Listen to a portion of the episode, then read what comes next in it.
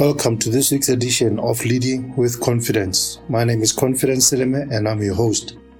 This program is proudly powered by the William Seleme Foundation, and the foundation's mission is enabling education in Africa. This week, I'd like us to talk on a topic I've titled Changing Negative Attitudes. There's a famous adage that says, A bad attitude is like a flat tire you won't go anywhere if you don't change it. Close quote. The metaphor is quite apt. Many times when we speak about a negative attitude, we focus on the need to change it. Although it's right that we should do that, it's also important that we look at the causes of negative attitudes so that we don't recommend remedies to diseases we haven't yet diagnosed. Just as there are a number of things that can cause a tire to go flat, there are a number of causes for a negative attitude. Let's look at some of these reasons and causes. A. Puncture by a nail or other sharp object. Whenever you see a motorist on the side of the road with a flat tire, many times it's because they drove over a nail or other sharp object which penetrated that tire, causing it to puncture and go flat. This speaks of leaders who, on the road of life, have encountered some sudden tragedies such as the loss of a family member, loss of a job, loss of a relationship, and so forth. These sudden events cause them to stop on the sidelines of life to grieve and to take in the pain of the experience. That's why we should never be quick to judge someone whom we perceive to have a negative attitude because we do not know the cause or reason behind it. They may have just encountered a personal tragedy and they might be going through something quite heavy and burdensome. I'm reminded of a story that the famed author Stephen Covey wrote in his book, the Seven Habits of Highly Effective People. He was on a train and a man entered with some very rowdy kids and he sat next to him. The kids went around in the train making noise and even harassing some of the passengers, but the man did nothing about it. When Covey confronted the man about it, he replied and told him that they had just returned from the hospital where he had to say goodbye to his wife and the kids had to say goodbye to their now dead mother. There was a reason for the seemingly negative attitude that the man and his kids were displaying. Their tire had just been punctured in one of the worst ways possible. Number two, a worn or rippled tire. Another cause of a negative attitude is fatigue. When a tire is worn out, it means it has been on the road for far too long without being checked and changed. There are many people who overwork themselves and eventually get worn out from their tirelessness. Such people do not give themselves sufficient time to sit back and relax so they can unwind and get refreshed. When you have been working far too hard for far too long and you are fatigued, it will affect your attitude. I remember working in an ad agency where one of the leaders was a notorious workaholic who never took leave or rested. He came in very early in the morning and left late at night. I had several conversations with him, and it became quite evident in his speech and demeanor that he was fatigued and he was feeling worn out. Balance is important when it comes to tires because a lack of balance causes certain areas of the tires to get worn out much quicker than other areas. We need to maintain a better balance in our lives so that we do not get worn out by the road of life. A consequence of a worn out tire is a loss of grip. Many people lose their grip and have emotional breakdowns because they lack balance and their tires are worn out. Number three, overinflation. Sometimes tires are overpumped and inflated beyond the necessary or acceptable limits, and as a result, they blow up. This speaks of arrogance in the life of a leader, which eventually leads to their downfall. An overinflated ego, for example, will eventually lead to a blowout because pride and arrogance lead to a fall. A leader with pride and arrogance mistreats and devalues those he or she leads, and they are eventually abandoned by those they lead. This contributes to their failure and dismay. Such leaders are not interested in lifting others up. They care only about their status and their benefits. It is this pompousness, haughtiness, and overinflation of ego that leads to disappointment and flattened attitudes. Whenever you stop by a garage to fill up your tank, the petrol attendant helping you will also offer to check your water and tires. As leaders, we should do periodic checks on our tires to make sure that they are not overinflated. We must monitor our attitudes and verify that we are not mistreating or belittling others. We must keep a pulse on how we interact with other people and be sure to adjust our attitude where and when necessary. Pride comes before a fall, and it's better for us to humble ourselves rather than to be humbled.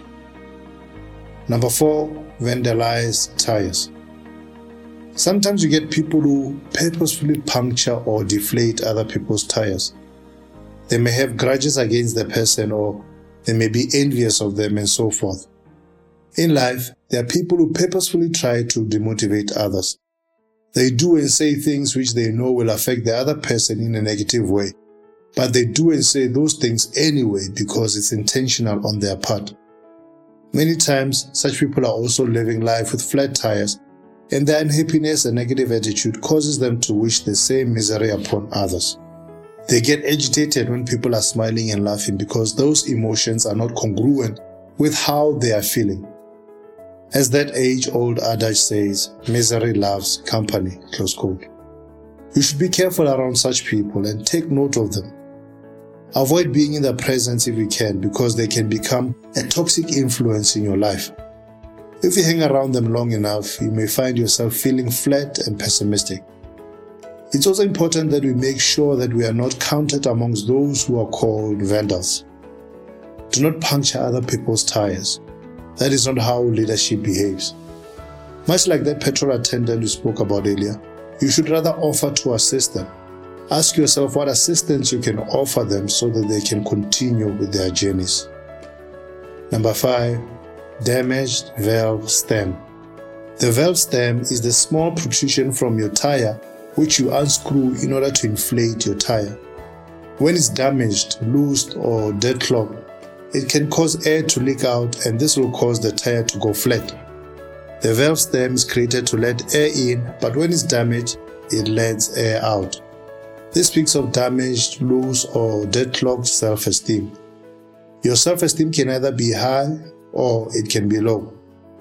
A steam raising air can come into it, but if it's leaking, that air will go out. Some people have a negative attitude because they've let circumstances of life, the negative things they've been through, and other factors to cause their air to go out. Their self esteem has been damaged. They are lacking, or rather, leaking confidence in themselves, and as a result, their tires go flat quite often.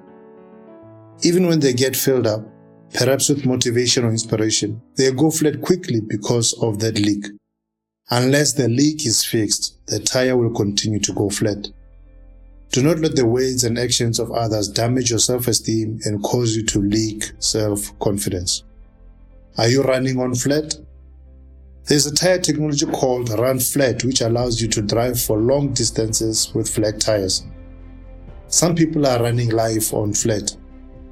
They know that the attitude they currently hold is negative, but they have become content with it they have accommodated their constant state of sadness and misery. They have become comfortable with living life in a mundane way where they make very little progress, if any.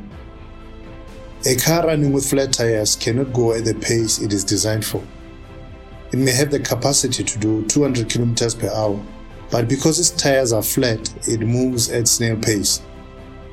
The run flat tires are there to help you until you get to a garage where you can Get the assistance that you require. They can't sustain you on your normal day to day journey and trial. We are allowed to experience negative feelings when situations cause us to, but we are not meant to live in that state of negativity. We are allowed to feel hurt when, for instance, a friendship ends, but we must heal and move on from it.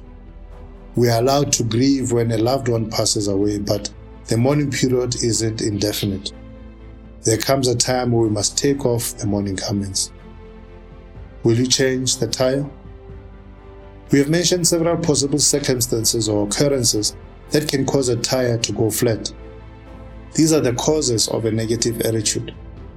I don't know which one of them is applicable to you, but what I do know is that if you have a flat tire, it needs to be changed so that you're not hindered on your journey.